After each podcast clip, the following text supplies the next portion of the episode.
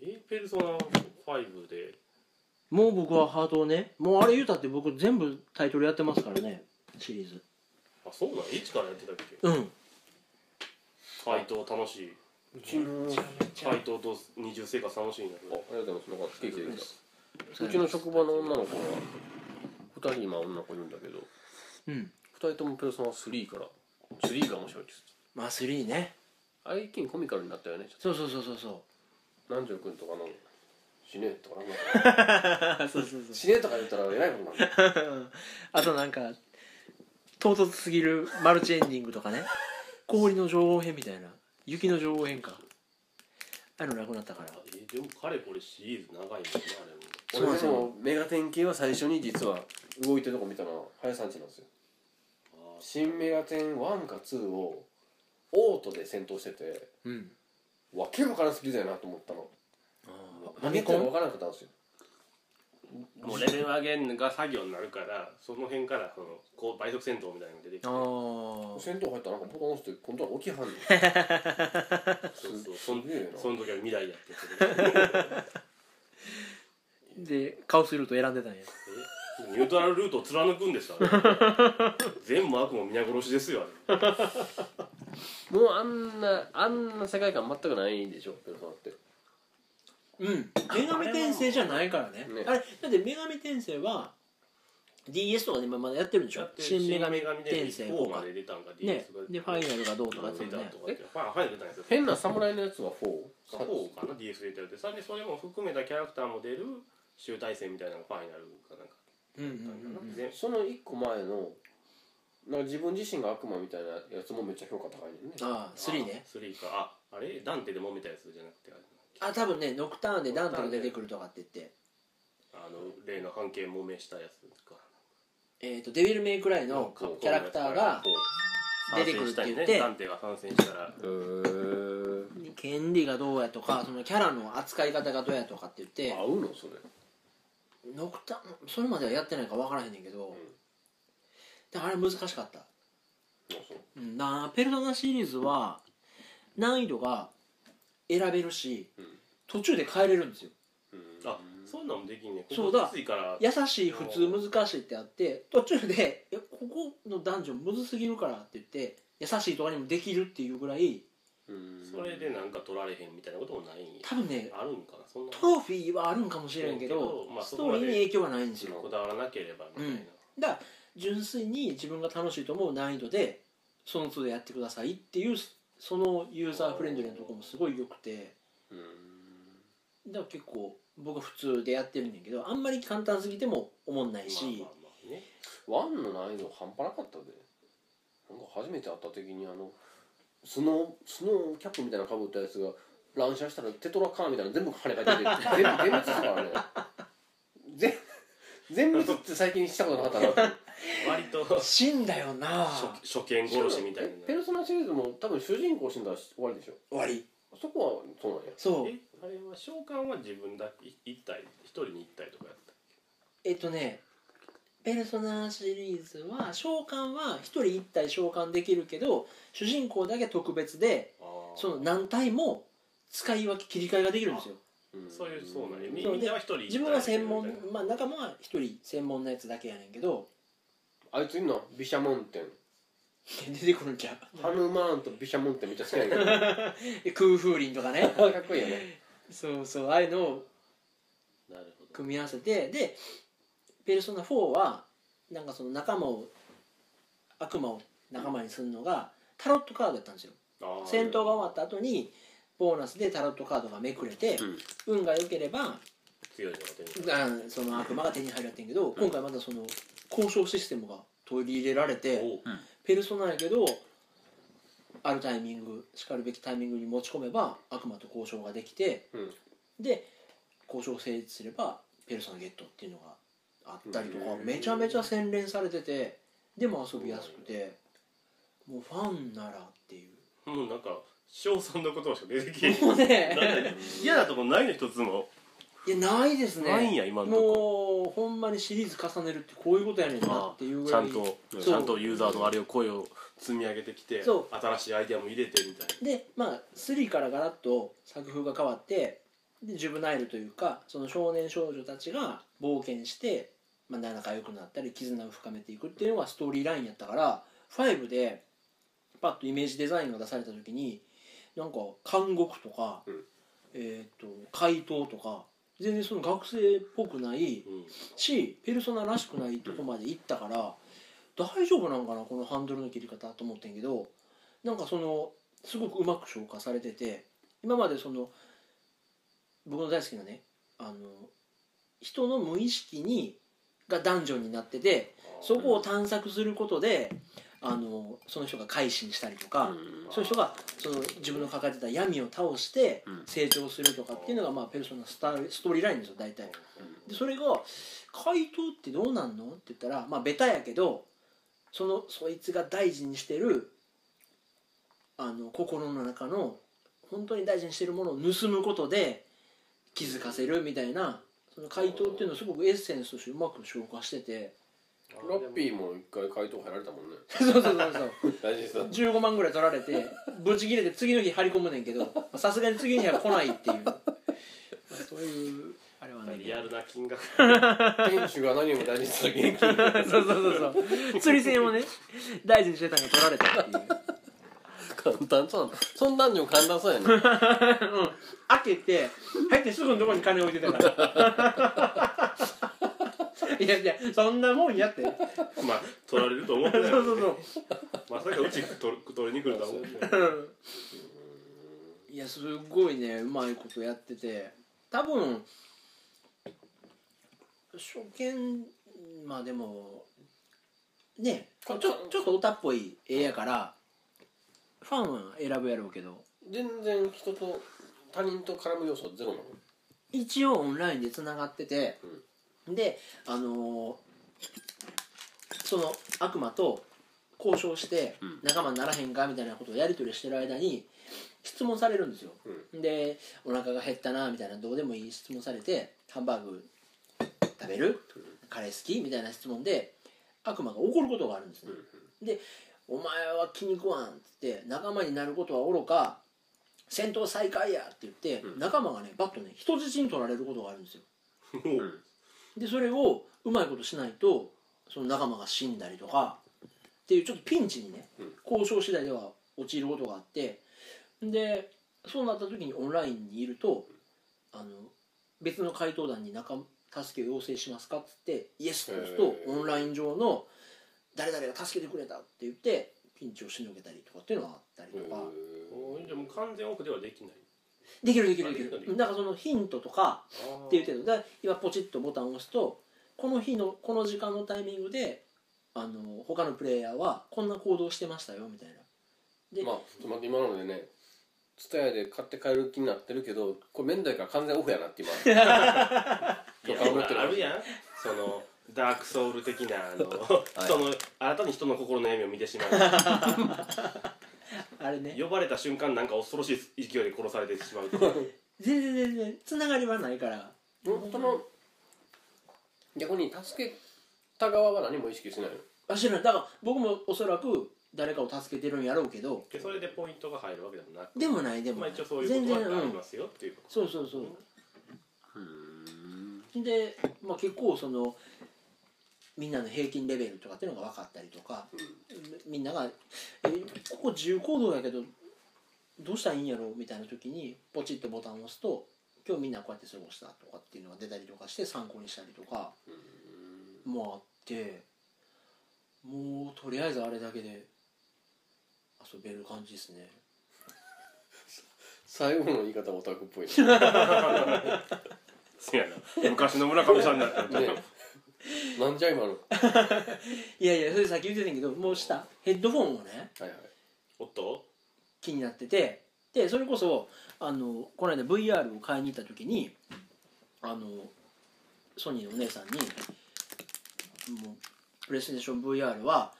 もう絶対その 3D 音響をでき再生できるヘッドホンでやってもらうと臨場感が違いますからついてないんやそれえっとねイヤホンがついてるあそれあその VR のイヤホンがあるんいや限られてでるももうただとりあえずなんちゃってあーとりあえずイヤホンがないとプレイできないからなんちゃってでつけてるけど本当にやってほしいのこれあは自分のお気に入りでもいいしヘッドフォンでやってくださいっつってうんでまああのいろいろ試した結果あの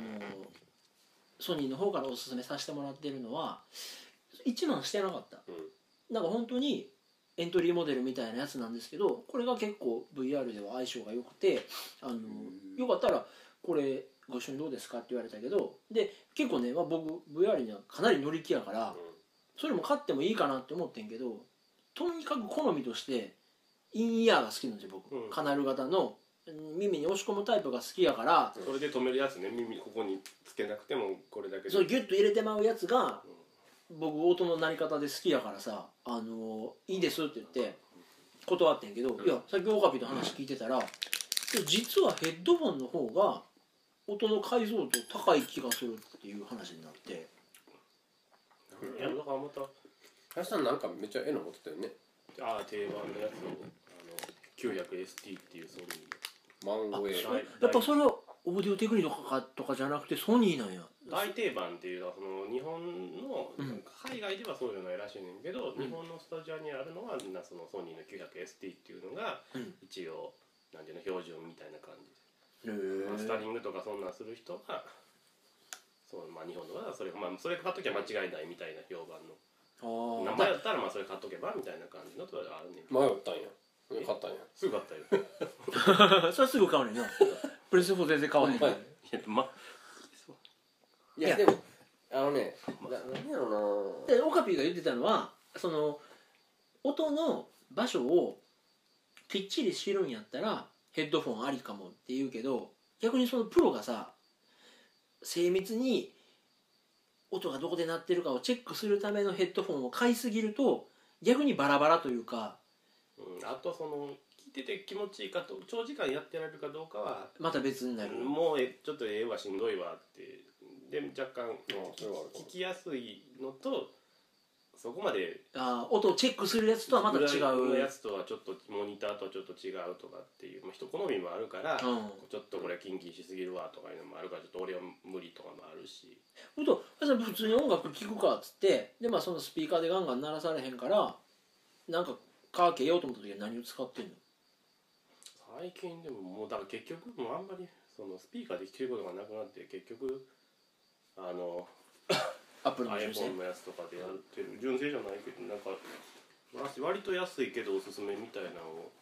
買った3000円ぐらいのやつをどこのやつかソニーの何やったかなソニーじゃなくてなんかなんか俺もあのほらなんていうのモノクロとか好きやからたまにやってんのよこコストパフォーマンスが最も高いコ高スいパどれだみたいな3000円台でみたいなでやったけど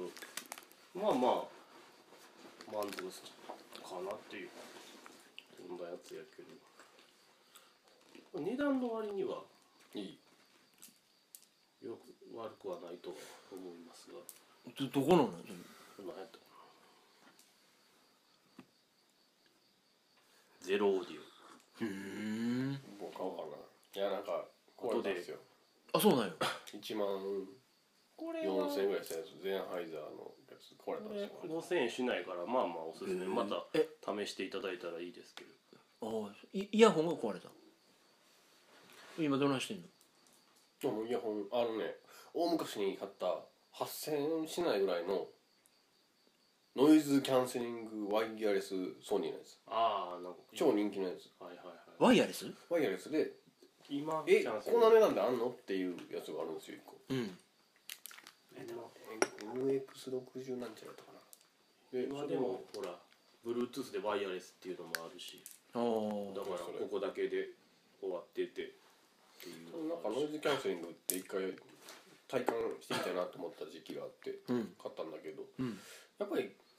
ワイヤレス特有の煩わしさがあってあそうなんやペアリング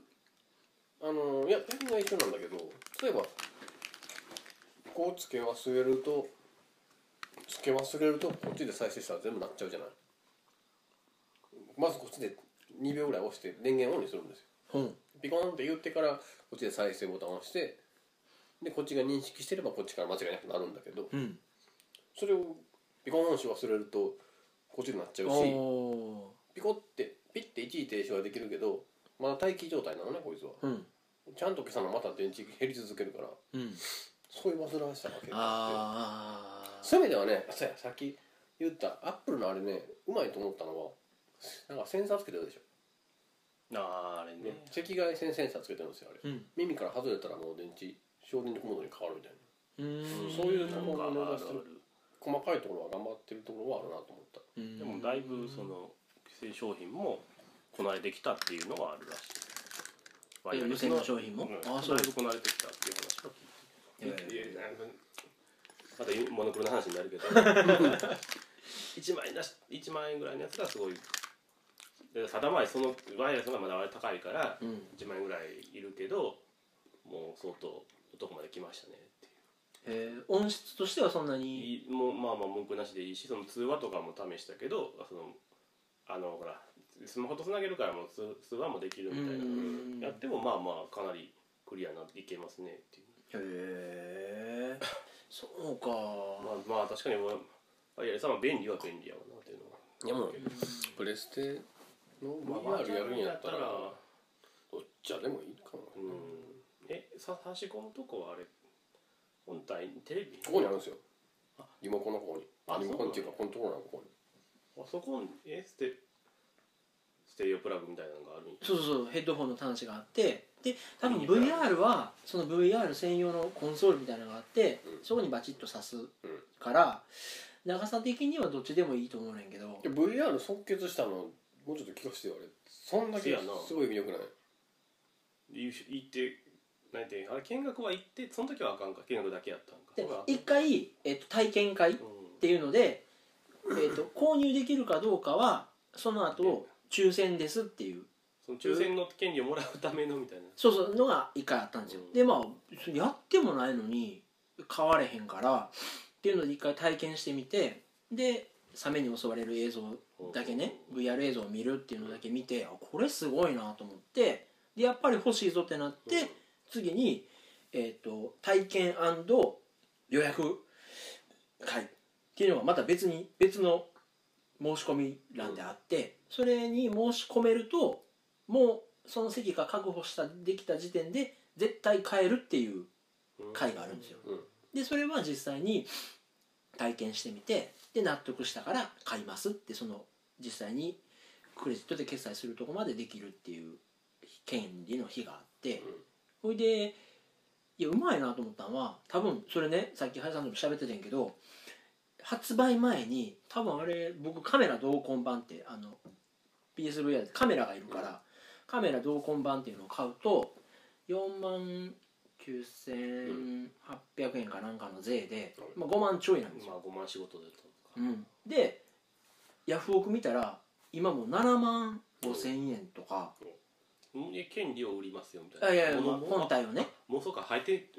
持ってる人は持ってんのかもえっとね持ってまだ出てないけど発売日に俺は絶対ゲットできるからこのゲットしたんをあんたにうんそのまま直送で売ったるから売ったるっていどうってなるほどっていうのでもうだからそのね結構大手のビッグカメラの東京のどこやらとかでも最後の予約返しますって言ってうわーって長蛇の列ができて、うん一瞬でさばけたっつって蓋開けてみたらその店舗に30台しかなかった入荷がなかっただからうん今回 PSVR かなり確保して全国で予約を始めますってソニーの人が言ってんけど、うん結局各店舗で言ったら30台ずつぐらいしかなかったみ割たいり当てせえなへんよみたいな感じやったらしくて瞬殺やったから今沸騰してるんですよその人気がね、ん、でオークションで7万5千円じゃあ1回売ってまあそれも賢い選択まあとりあえずその本体代を浮か して全員同じこと考えてる落ち着いてから楽しみばいいまた別にに買えばそこまでってもう言うねそういうなるほどね賢い天使な自分が支えるんですよ「あとちゃん」って2万は得できる そうそうそうあの今お前2万持ってたあれに使うやろっていう そういうね天使の支え手があったんですよおー一時手放すだけだよそうそう そう2万円置いてうん、来年になるればもっと簡単に手に入るじゃないその2ヶ月ですげえね2万5千円だよ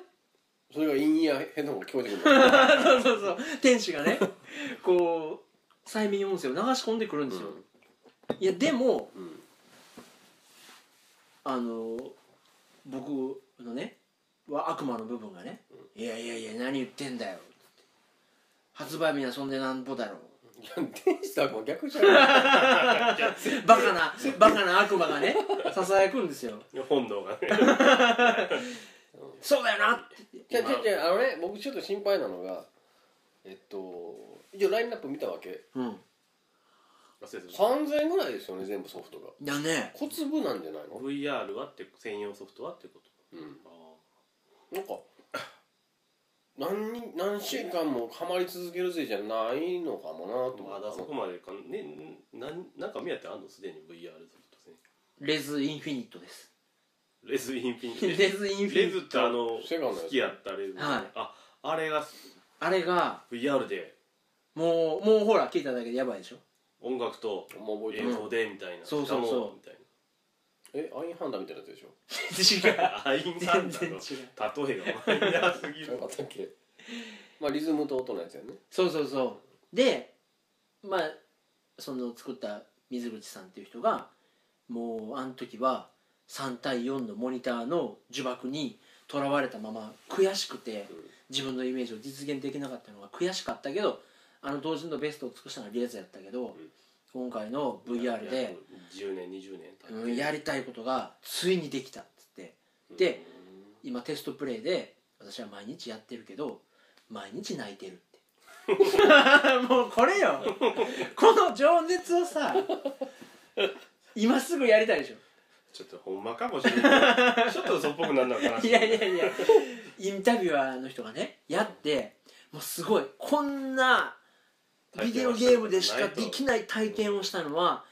初めてで感動で泣きましたってその水口さんに言ったら僕も毎 日毎日泣いてます 何も払ってんねんいやすごすぎるやろでえああなたまだ深海しか体験してないのもう一個なんかもう一個ね、P えープレッション VR ワールドっていうのもやってんけど、うんそうそうでねまあその転売の悪魔の話で言うと、でやっぱねまあ別に買って横流し本当に興味がない人ただその商材になると思って、がっさり予約してがっさり転売して儲けようっていう人はしあれやけど、うん僕みたいに興味があって体験会に行ってで実際に買うってなったらやっぱ一回体験終了してるとすごい差が大きくて、いまあ物見と感じそうやったらいやこれやりたいわってなるんですよ逆にやらないと分からへんし、うんなんかそこで転売対策にもなってるしで簡単にまあ台数がないからっていうのもあるけどやってもらうことでなんかこう購買意欲をかき立てるのと同時に転売しようという気も失せるようななんかまあいいシステムやなみたいな一回やらないと買えないっていうのはすごいいいシステムやなと思っててんけどそんな中で一回その深海潜るやつやってでもう一個 PSVR ワールドっていうのをやってでそれはなんかねパーティーゲーなんですよ。で、えー、と VR つけた人とあと同じあ別の映像をあのモニターに出力できるから、でコントローラーでモニターっていう普通のプレイスタイルの人と、まあ、2人とか3人とかでできいるるの人 VR, VR の人と遊べるそうそうであのーやると,、えー、と今回の遊ぶのはお二人で遊んでもらいますって言ってうん全然知らん兄ちゃんが横で VR 買ったってかぶるんですよ、僕コントローラー持たされて、であとソニーのお姉さんと3人で「あ始まります」みたいなこと言われて俺今回 VR できひんのと思ってあれ交代してくれない そうでほんならその VR のかぶってる人は怪獣なんですよ、うんで怪獣の人がこうやって頭をこう左右に振るとこう一本道の高速道路の横にねビルが立ってて、でそのビルを頭をこうやってブーンってぶつけるとそのビルが壊れてでその高速道路を歩いてる今度小人みたいなね、うんそれが僕らなんです僕とお姉さんなんですけどそれをお姉さんわーってそのモニターに映ってるのを操ってその VR の怪獣が壊したビルをぶつからないように避けるみたいな正直 VR やってないから全然思んない ねんや何このミニゲームとそ思っうてでしょうね怪獣の方やりたいんですけどそうそうそうであのえーこんお姉さんは十字キーであなたはこっちのボタンの方 そうそうそうそうそう三角ゴルフレッスンみたいなこうスケベなゴルフレッスンみたいな感じでわーってやって楽しいなで、まあ、一応ミニゲーム2つあってそれで怪獣に攻撃されるモードと行き止まりに行くと今度なんかヘリコプ広場があってでヘリコプターから荷物がどんどんどんどん落ちてくるからあのそれを怪獣に投げてください、うん今度は小人が反撃する番ですって言ってポイポイポイポイポイって怪獣に段ボールとかを投げるっていうミニゲームがあるんだけど、うんまあそれも別に思んないねん刺してえ何これと思って別にこれどうでもいいねんけどと思ったら今度交代です って言ってさすがにねそこはね考そうえでて今度はそのお兄さんが今度横に今度お姉さんが運ぶんだよあそう俺また今度ローラや あなんやばおもんないなと俺めっちゃ最後みたいなでまあ今度 HMD かぶらしてもらってで今度こう怪獣でこう頭振ってでやるとやっぱ面白いんですよやっぱ360度思ったより自然に感じあもう全然全然で座ってて前のサメのやつはまあ檻の中に閉じ込められてそれがズブズブズブっと水の中に沈んでいくっていう設定やったから動けなかったんやけどまあそう頭動かすとかなんかねこうやってこうやって近づくとね世界が近づくんですようとんか本当に 3D でそれやらんと分からへんねんけやどろうねそうまあ言葉ではまあ29日奥さん誕生日でまた帰還するって言ってるけどここで体験会あるって聞いてるから あいやいやいやいやそもうぜひぜひやってくださいよあれはういや正直だいぶ欲しいとは思った時期があってうん別にその熱も冷めてはないないんですけどうんどうタイトルなのかなタイトルまあ、正直その初日にっていうのはキラータイトルって言われるとやねんけど前もやってみたんやでしょあれえあのなんだっけ半ばエロゲーみたいなサマーレスラーあれも別に別にまだまだま だまあ、多分、やったらやばいと思うね村上さん的 にはもうね10月13日から花トネがちょっと長期休業になるぐらい多分やばいと思うねんけど多分ずーっとあれやってることバレないように怪獣の大きすんねやそうそうそうそうあミニゲームやってるわって思われるけど実はサマーレッスンで首振ってたっていう いやちょっとやってみたいねあれそうなんかねなんかまあコンテンツタイトルとしてはパンチは弱いかもしれんけまだどこれぞとそいのうのは多分ね VR っていうことの楽しさがやるとねうんあれもこれもしてみたいっていう気になるんですよどういうこと体験ができるのかとうんあの値段はわざとかもしれへんよねその5万という世代3000円ぐらいで買いやすいあそうそうそうでねの方ねなんか逆にありがたいなと思うのは今はペルソナがっつりハマってるしまあ言うたってファイナルファンタジー15出るしあそれもやる気でいるんですか一応ねうんなんやかんや言うてやってみようかなみたいな久々久う々、ん、13、あサーティーンやってたんですうん、のねえっとね132までやってんねツーやってたね133はやってないねんけどうん、うん、あのあライトニングリターンズやらそうそうそうそう132までやってるからまあ FB やるか頑張ったのプレイステーション VR 人気順予約予約の人気順1位アイドルマスターシンデレラガールズ2480円ああまあそこがあったかサマーレッスン2980円3000円以下なんですよね大体がえメディメディアでなんかあ全部ねダウンロード1000倍ダウやとン思ロうードやね、そうやなその方が賢いわ基本うんなんか高いのもある初音ミク8600円バイオハザードも8000円なんやそうやなその方が在庫が帰ってええしなもう楽やわ、うん、でなんかね VR はあのディスプレイをかぶるでしょだからいディスクをチェンジするってなったらいちいち外してああじゃあこうじゃせなあかんっていうのが邪魔くさいから没入してるとこそれやったらもうかぶったまんまで全部いけるソフトの切り替えがコントローラーできた方が楽だよねっていう意見もあってそれでなんですけどでまあそうやって、まあ、メジャーでさ長時間遊べるタイトルっていうのはそういうなんていうのモニター用のゲームで出るからうん VR って多分そんな長時間もできひんのちゃうかなと思ってて疲れるもんね結構ね汗それもあのディープスって潜るやつの時は汗かかへんかったけどうんまあでもちょっとそれで遊ぶとね汗もかくしねこうどんどん広がっていくんやろうけどね多分いやすごいと思うんですよなんかほらゴルフレッスンとか楽器のレッスンだこんなんもなってくるんかもしれんねでまあそれこそゲームだけじゃなくてあのー不動産情報とかっていうのも全部撮影しといてほんでああなるほどあの物件をかぶってもらったらもう臨場感たっぷりにこの物件が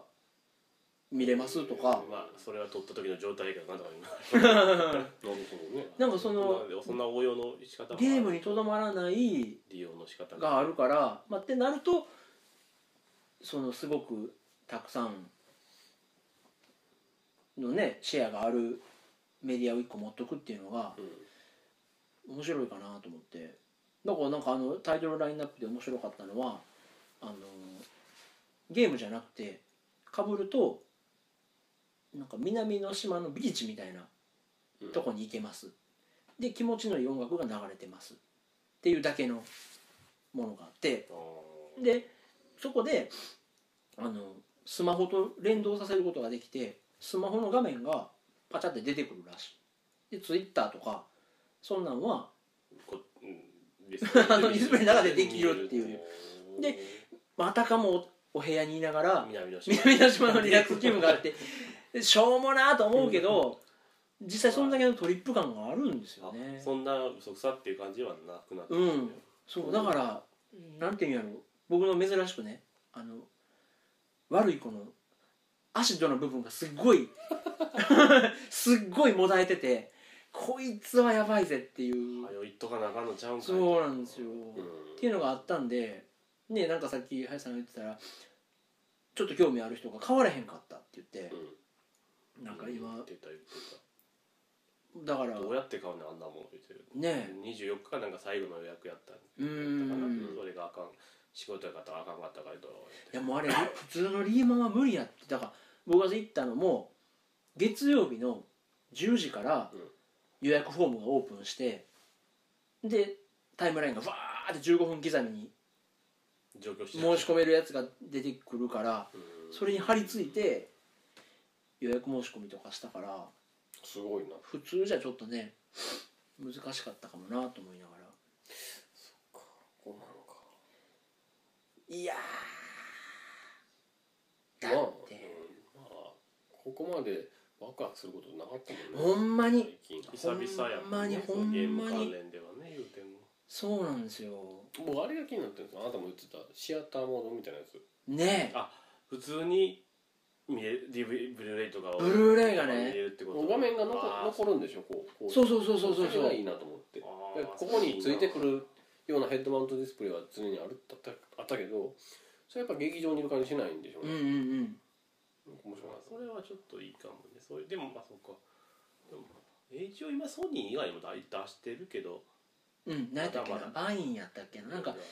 ねええーっとサムスンとかも出してんのかなうで結局それは PC につないでああそういうことかで遊ぶもんやからで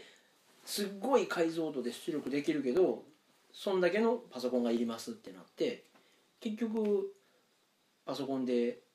10万とか20万まあ今今時のパソコンの10で10万20万かけないといけないっていうことってでそのデバイス自体も10万とかまあオキュラスリフトとまあか、もう半端ないのねうん、でねもちろんいろんなゲームが開発されてるけどやっぱビッグコンテンツみたいなのはやっぱプレイステーション VR 来るやろうなと思ってもうそうだねアダルトの方向は切ってそうなんですよねアダルトだけね切ってそこでも興味なくてよかったよな本当に、そこに執着してたら買えなかったもんねねえまあねいやそれはもうほんまもうしょうがないうんうんしもし行ってもうたらほんまに帰ってこられへん いやそれこそねあの今アベマ t v って僕すっごい見ててああ今来てるそっちニコニコよりもそっちやっていう話あそうなんもアベマをめちゃめちゃ見てるんですよ見てはるね見てる見てないたまには見るけどそんな集中して見たことないなアベマってすごいいろんなチャンネルがあってニュースやってたりバラエティやってたりいろいろするんだけどその中で「バイス」っていうチャンネルがあって、そこがなんかちょっとだけ見てよこの見た間うんほんのちょっとだけあそう あんなあんな大きな女の人の前に男立ってるし見てよなんかね行儀の悪いナショナルジオグラフィックみたいな番組で病気の悪いあだ確かにそうやね所持をなんかあのシリアのこうせん政府軍と反乱軍が一番拮抗してるもう最前線最前線行って取材してでなんか反乱軍の人らが 巨大なねパチンコなんていうのゴムの長さが2メーターぐらいあるパチンコでこれで政府軍のやつらに手榴弾をぶつけんだよっつって手榴弾をピーンって抜いてでっかいパチンコでビューンって政府軍攻撃してるやつとかを 取材したりとか。まあまあ物がいいしちゃうからまあまあえぐいよなんかもうなんか行儀悪いなっていうことばっかりしてるチャンネルがあるんですよ半ばえ真面目じゃない感じそうでそのバイスの、えー、と作った創始者のドキュメンタリーみたいなのもやっててこの間見たらいや俺たちはもう面白いこと面白いと思うことを取材するだけででそこであるのを撮るだけやから俺らが真実を伝えてると思わないでくれうんただ映ったのを流してるだけやからその俺らが何かを伝えてると思うなっていうことを言っジてャジてャーナリストじゃないですよそうそうそうでまあそこに嘘があったり偏見が入ってたりするかもしれんけどもうそれはそれとして見てくれみたいなあくまでエンターテインメントですよそうそうそうリテラシーを求める番組ででねでそれ偏で見しないでねっていうところそうで結構面白くてまあ日本のナイトシーンとかもやるんですようんうんであのホストの日本一あーに輝いた人がうんどんなふうなことを考えてるのかみたいなだっであの後輩をボコボコに縛いてるとことかね 流れんねんけど行儀悪いなと思って えさっきなんかあの殴ってはりましたけどつってああの叱りましたた 教育です そうそうそういや教育ですかでアベマ面白いのは横にコメントが流れるからさ「いや何や言うてえたどついたらあかんやろ」みたいなコメントが流れたりするのを見ながらね見てるとそのやっぱ VR バーチャルのそういうラブ産業がこれからどうなっていくのかっていうのもやっててまあやばいことになるやろうなと思って進出しないの花とねはそんで バーチャルなラブ産業そうに言ういや行こうかなと思ってるジャンルそうなんですねそんなジャンルでしたっけただまあね踏み込んだが最後ねねえいやーまあでもなうんラブは難しいからちょっとまず置いといてとりあえずそのね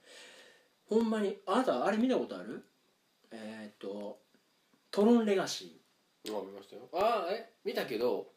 評価低いですよ僕の中ー」で、マジでダフトパンあ面ク白いうんもうサントロしか聞いてるあそうなんやえ45年前にリメイクされた方ですよねそうそうそうそうそうそう見たけど別にやマジで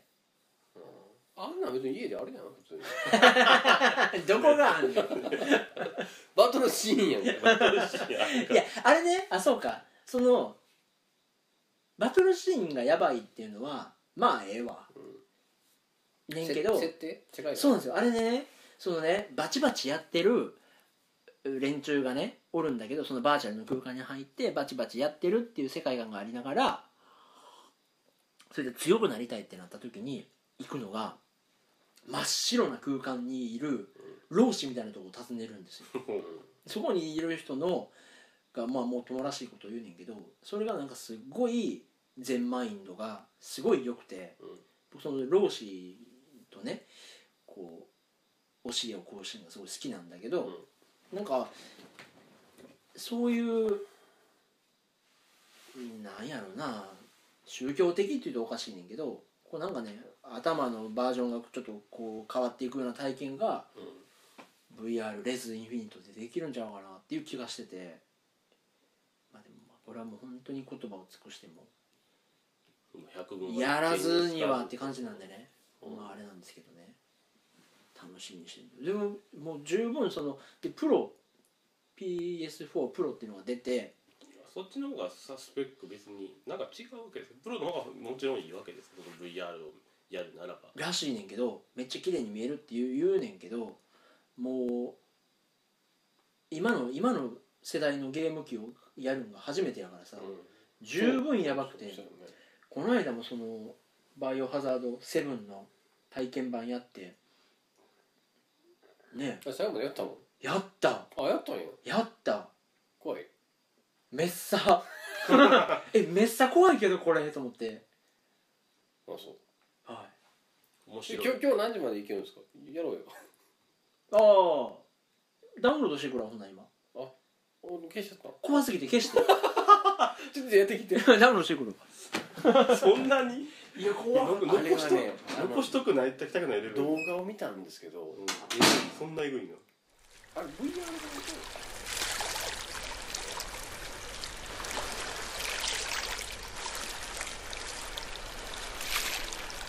どうやったらめっちゃ時間かかるかどうなんやろうえそれは何これねビータビータでねリモートプレイができるからおお画面がここに出てるんですよマジですごいなダウンロードが終われば多分ビータ買ってたよねそうそうなんですよビータもやってたのゆきなんか刹那とかやってたもんねうんあまだ時間出てない刹那ビータハンもなくなったわあれあ終わったあもうね 本当に終わったからもうそれってでも iPhone とかでもいけるでしょ多分あそうかそうなんやいや画面はどうかなあそう分からんけど画面でもプレステオンラインのせほら今村上敦がオンラインになったってのが分かるんですよあソニーあれがあればいけんのめっちゃ恥ずかしい、あその今やったことが伝わる そうそうそうなんかこの間もあの SNS に「もう仕事終わって疲れたから寝るわ」って言って一回横になってんけどペルソナ気になりすぎ て起きてからゲームしてたんやんかそそこ結果出てて見られてたこいつ寝てないやん」み たいな3時からやってるわけあいやなんかねあの設定が面倒くさくて僕もやってないんだけどあ視聴をリクエストできるんですよ誰の友達がやってるのを見つけたあらあそんなことも見してやって言ったらそいつがブロードキャストするのいやゲーム実況ができんねやそのあれは直で流せんのなんか YouTube に上げますかみたいなこと言われたりとか YouTube の YouTube なのかななんか3つぐらいそのね動画を扱うサイトが出てくるよね、うんうんであん中で実況系のやつがあるっぽいんですよなあそそこを使えばできるんやのかなあー実況リアル配信みたいなのがリアルタイム配信とかなんかね難しくてなんかまだできへんちかょっったんやけどと難しそうだっいやー面白いたいやですいろいろ手を尽くしたんだなと思ったけどねあるのよねえあの手この手でねそうやもう今実況当たり前の話やもんねそれうんねえ下手に上げられるんやったらこう公式で環境整えてやるわというあまーあそれは宣伝になるのはなるもんね売り上げ減よりはいや任天堂が本当になんだろうネットワークやっぱ弱いじゃないですかネットワークっていうかなんか2番線時間しかないですよねそういうねえ SS そう SNS にしろ何にしろあまあススマホに対応したゲームにしてもそうやしなポケモン GO で行ったと言えば言えるのでしょうけれど、うんとはいえみたいどうなんとかねもう VR に関しては今からやっても後追いだしねなまあそれは完全にソニーに水をあげられるなんかそれこそ任天堂ってその枯れた技術でうん新しさを表現してきたうんとこやからバチバチの最前線でスペック競争もしないしだからまあでもハハードももう捨てたらソフトだけでいくかっていうまあコンテンツはねいっぱいあるから、うんマリねオもあるしみたいなのはできんの、まあ、それは嫌なんかなというのはでもなんかさ思ったけどさマリオのブランドマリオのブランドっつって今度あの USJ にもさうん任天堂パークができるって言っててさ言ってるけどでまあ今回のオリンピックでも安倍首相がマリオになってとかって言ったけどさマリオって俺サンシャインって暴落してるから さ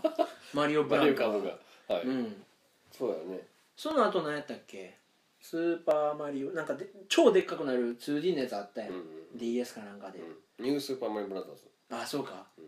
あれでなんかやっぱ結局原点に帰ってあマリオちょっと面白いなうんとか思ったけど、なんかマリオってもうだマリオの持ってたイノベーションは64のあれぐらいが一番最後すごかったよね、であの後どうやってあれぐらいのフレッシュなものを提供してくれんねんって言った時にサンシャインで水鉄砲担いだ時にめっちゃ失望し たしあとギャラクシーで星を走り回った時にも失望したし、いやサンシャインとかもうあれはもうホース使う新しいキャラクターをそうそうそうそうそうそうしそたらいいのにね、う、うんあれはちょっとすごい弱腰すぎたよね、うんあれもだってハードと一緒にのタイミングローンチでなかったからね、うんしばらくしてからやっとマリオのタイトルって言って出てきたこれものちょっとタがイミングを逃してしまったのそうそうそうなんか最初に「ルイージマンション」とか出してえらい地味なんから来ますねみたいなそうでゲームキューブの満を持してのマリオタイトルっつったら水鉄砲かぶっててさうん持っててさ「え何これうん全然やりたいわけじゃないねんけどこんなん」みたいななんかあなた WiiU とかでさうん「猫マリオ」なんか 3D なんだけど横スクロールが基本みたいなあんなマリオやったんやったけどあれは4人プレイがおもろいだけで、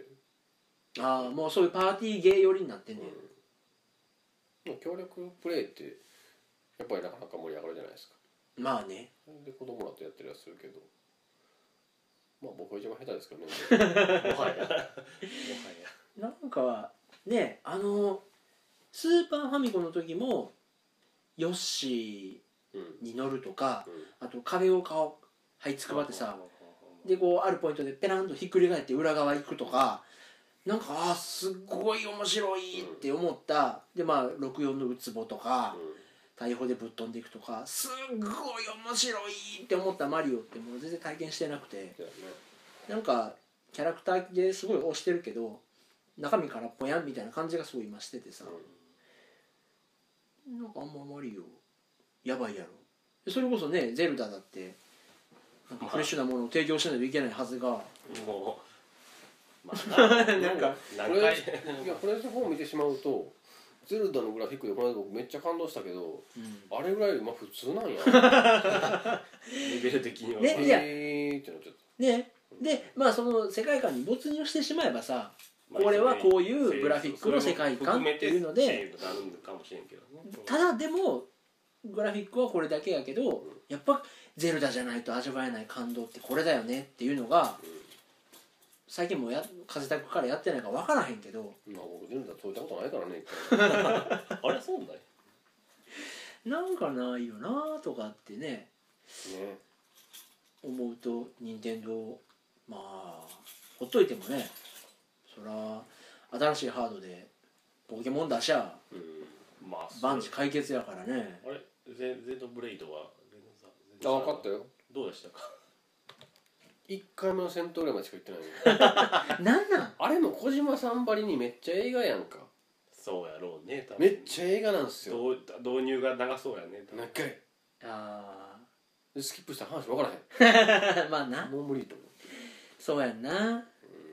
せんっていうところで言うと例えば多分ね、まあ、さっきの売り上げ1位やった新アイドルマスターとかはファンはそのじ遊んでる時間は15分でもうん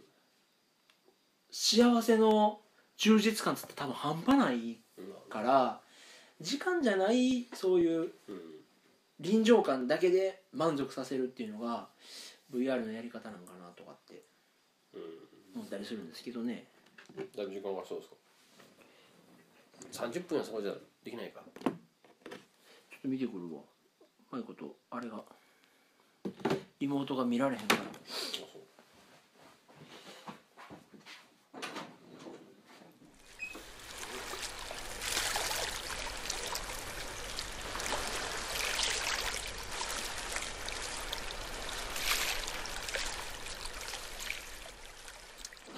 試してみるあらあら大丈夫ですか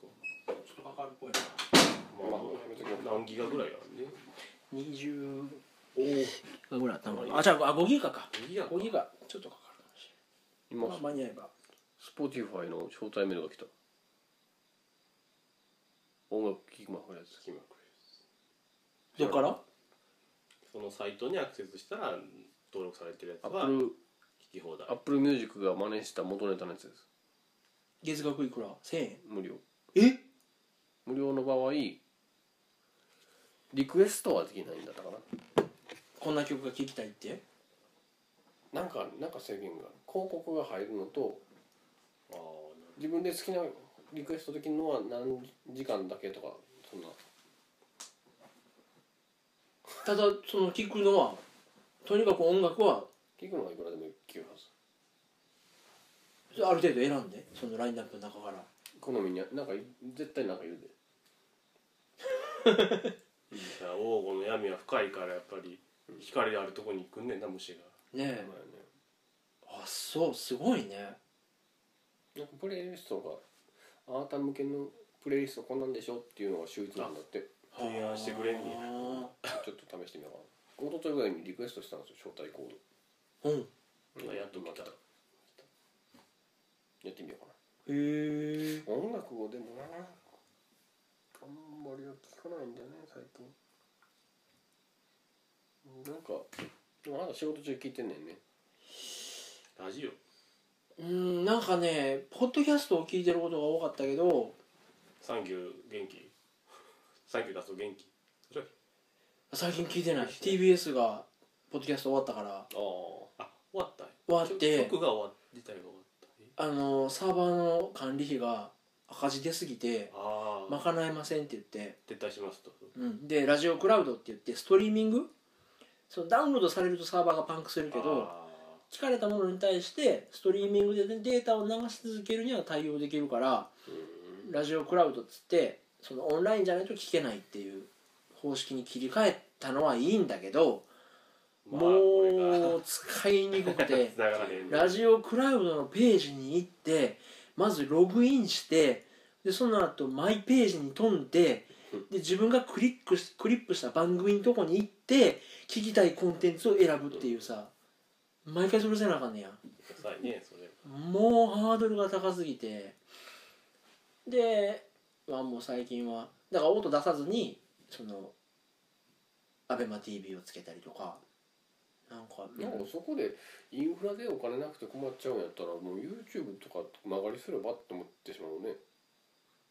ああねもうねいっその何このとこだわりやろうねうん、で自分結のこと局でそも単に持っのていくのはリスナーはあの違法でさうん音源流したりしてるわけで、うんまあけ番組もなうん、でポッドキャストも著作権上って言うんで音楽は全部カットしてるからうん結局それだけのうそ音音楽抜きの素材を用意してポッドキャストなりラジオクラウドに流すんやったら YouTube に出しちゃって再生回数増やしてそこからまたバズらせるっていうのも手やとは思うねんけどいやだってさえああそうかあなたのポッドキャストとかっていうのはどっかにアップしてるんか自分のあ自分のレンタルサーバーに上げてる。あエンターサーバーに上げてるんやうん、でえっと普通に1円も使わずにポッドキャストやってる人たちもいてその人たちはポッドキャストが上げれるであの RSS を吐き出すうんあの iTunes とかに登録できるようなサービスブログサービスみたいなのがあるからそこに音源アップロードしてアップあの更新しましたみたいなことを告知して使ったりはしてるけどでももう全然そんなん無料でやってるっていうことはプログラマーが趣味で善意でやってたりするやつやったりしてあの日曜日は休みなんで